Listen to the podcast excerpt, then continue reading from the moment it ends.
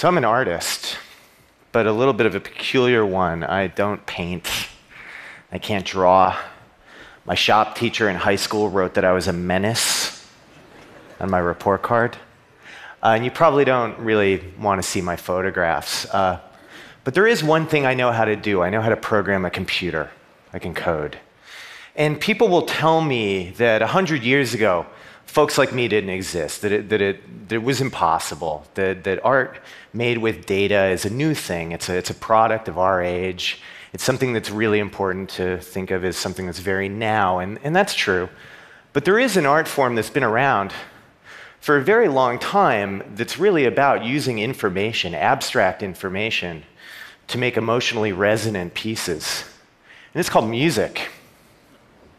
We've been making music for tens of thousands of years, right? And if you think about what music is notes and chords and keys and harmonies and melodies these things are algorithms, these things are systems that are designed to unfold over time to make us feel.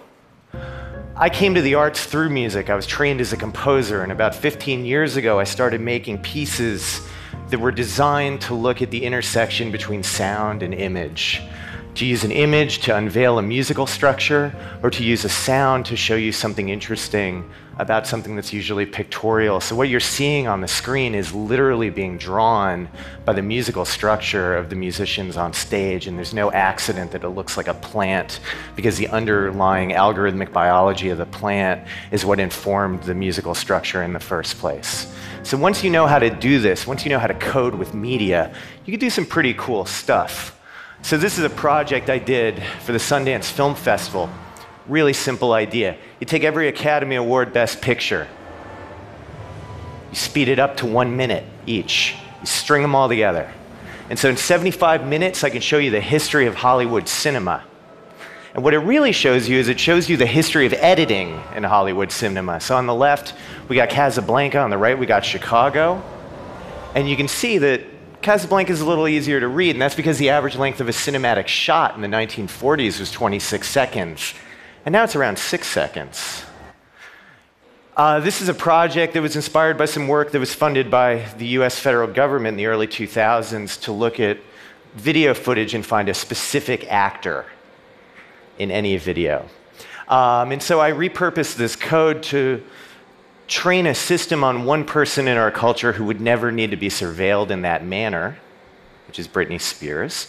I downloaded uh, 2,000 paparazzi photos of Britney Spears and trained my computer to find her face and her face alone. I can run any footage of her through it and it will center her eyes in the frame. And this sort of is a little double commentary about surveillance in our society.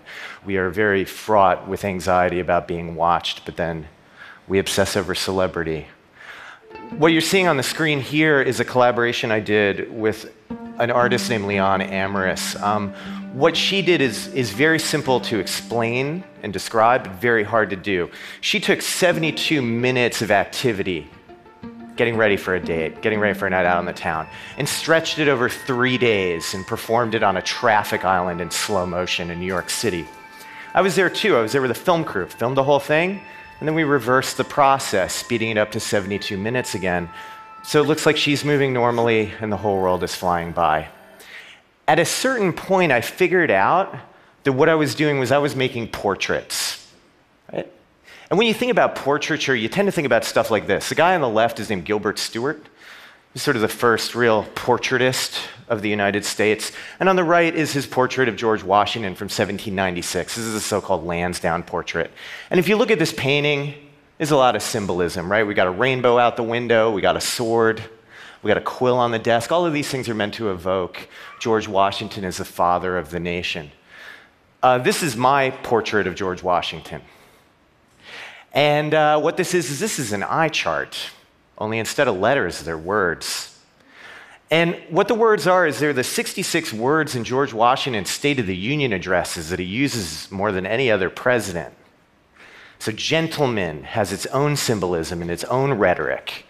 And it's really kind of significant, right, that that's the word he used the most.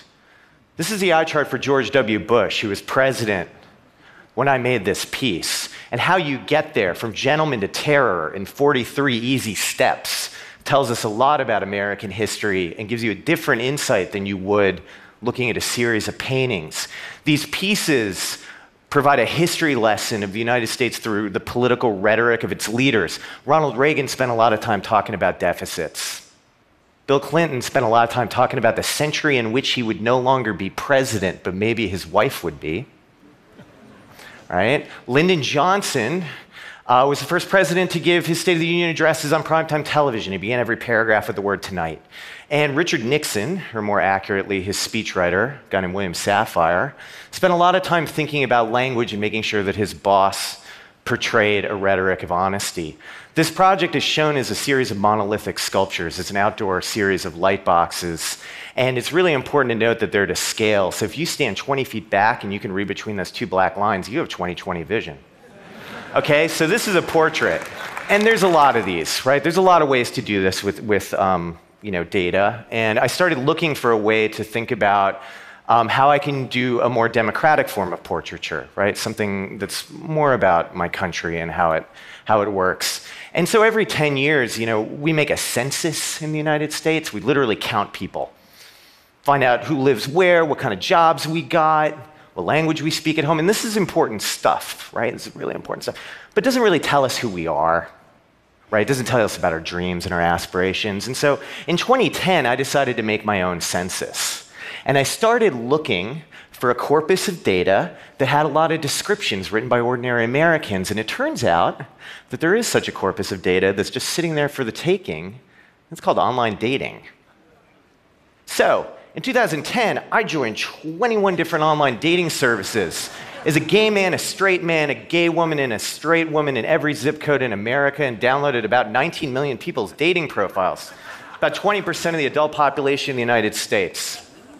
I have obsessive compulsive disorder. This is going to become really freaking obvious. Just go with me.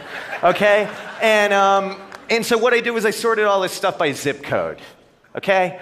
Um, and I looked at word analysis. So these are some dating profiles from 2010 with the word lonely highlighted. Um, if you look at these things topographically, if you imagine dark colors to light colors or, or more use of the word, you can see that Appalachia you know, is, a, is a, is a pretty lonely place. Uh, you can also see that, um, you know, Nebraska ain't that funny. and uh, this is a kinky map. So, what this is showing you Okay, what this is showing you is that the women in Alaska need to get together with the men in southern New Mexico and have a good time. Okay, and I have this at a pretty granular level, okay? So I can tell you that men in the eastern half of Long Island are way more interested in being spanked than men in the western half of Long Island. This is gonna be like the, your one takeaway from this whole conference. You're gonna remember that fact for like 30 years, okay? Just, just, I'm telling you. Okay, when you bring this down to a cartographic level, you can make maps and you can do the same trick I was doing with the eye charts. You can replace the name of every city in the United States with the word people use more in that city than anywhere else. So if you've ever dated anyone from Seattle, this makes perfect sense. Okay, you got pretty, you got heartbreak, right? You got gig, you got cigarette, right? They play in a band and they smoke right? And uh, right above that, you can see email. That's Redmond, Washington, which is the headquarters of the Microsoft Corporation. Uh, some of these you can guess. So Los Angeles is acting and San Francisco is gay. Some of these are a little bit more heartbreaking. So in Baton Rouge, they talk about being curvy. Downstream in New Orleans, they still talk about the flood. Uh, folks in the American capital will say they're interesting. People in Baltimore, Maryland will say they're afraid. This is New Jersey. I grew up somewhere between annoying and cynical. And New York City's number one word is now, as in now I'm working as a waiter, but actually I'm an actor, right? Or now I'm a professor of engineering at NYU, but actually I'm an artist, okay? Um, if you go upstate, you can see Dinosaur, that's Syracuse. The only, the best place to eat in Syracuse, New York is a Hell's Angels barbecue joint called Dinosaur Barbecue. Right, that's where you take somebody on a date. I live uh, somewhere between Unconditional and Midsummer in Midtown Manhattan, and this is gentrified North Brooklyn. So you got DJ and glamorous and hipsters and urbane. So that's maybe a more democratic portrait, right? And the idea was, you know, what if we made red state and blue state maps based on what we want to do on a Friday night? This is a self portrait. Uh, this is based on my email, about 500,000 emails sent over 20 years. Uh, you can think of this as a quantified selfie. All right, so what I'm doing is I'm running a, a physics equation based on my personal data. You have to imagine everybody I've ever corresponded with started out in the middle and exploded with a big bang. All right, and everybody has gravity to one another, right? Gravity based on how much they've been emailing, who they've been emailing with, and it also does sentimental analysis. So if I say I love you, you're heavier to me. And you attract to my email addresses in the middle, which act like kind of mainline stars. And all the names are handwritten. Sometimes you do this data in this work with real time data to illuminate maybe a specific problem in a specific city.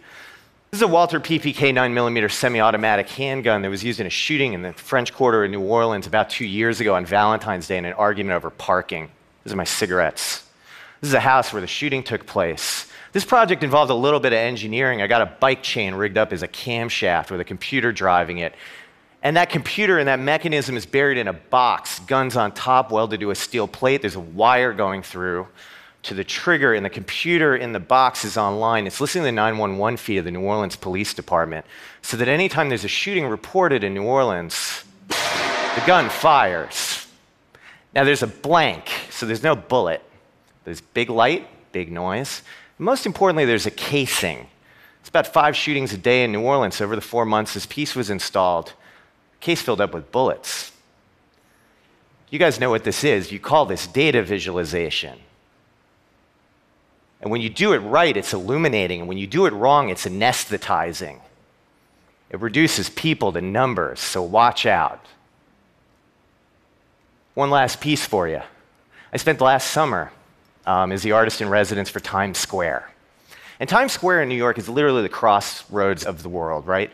And one of the things people don't notice about it is it's the most Instagrammed place on earth.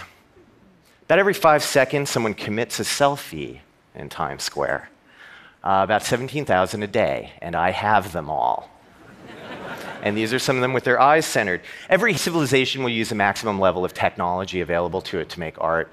And it's the responsibility of the artist to ask questions about what that technology means and how it reflects our culture. And so I leave you with this we're more than numbers, we're people, and we have dreams and ideas. And reducing us to statistics is something that's done at our peril. So thank you very much.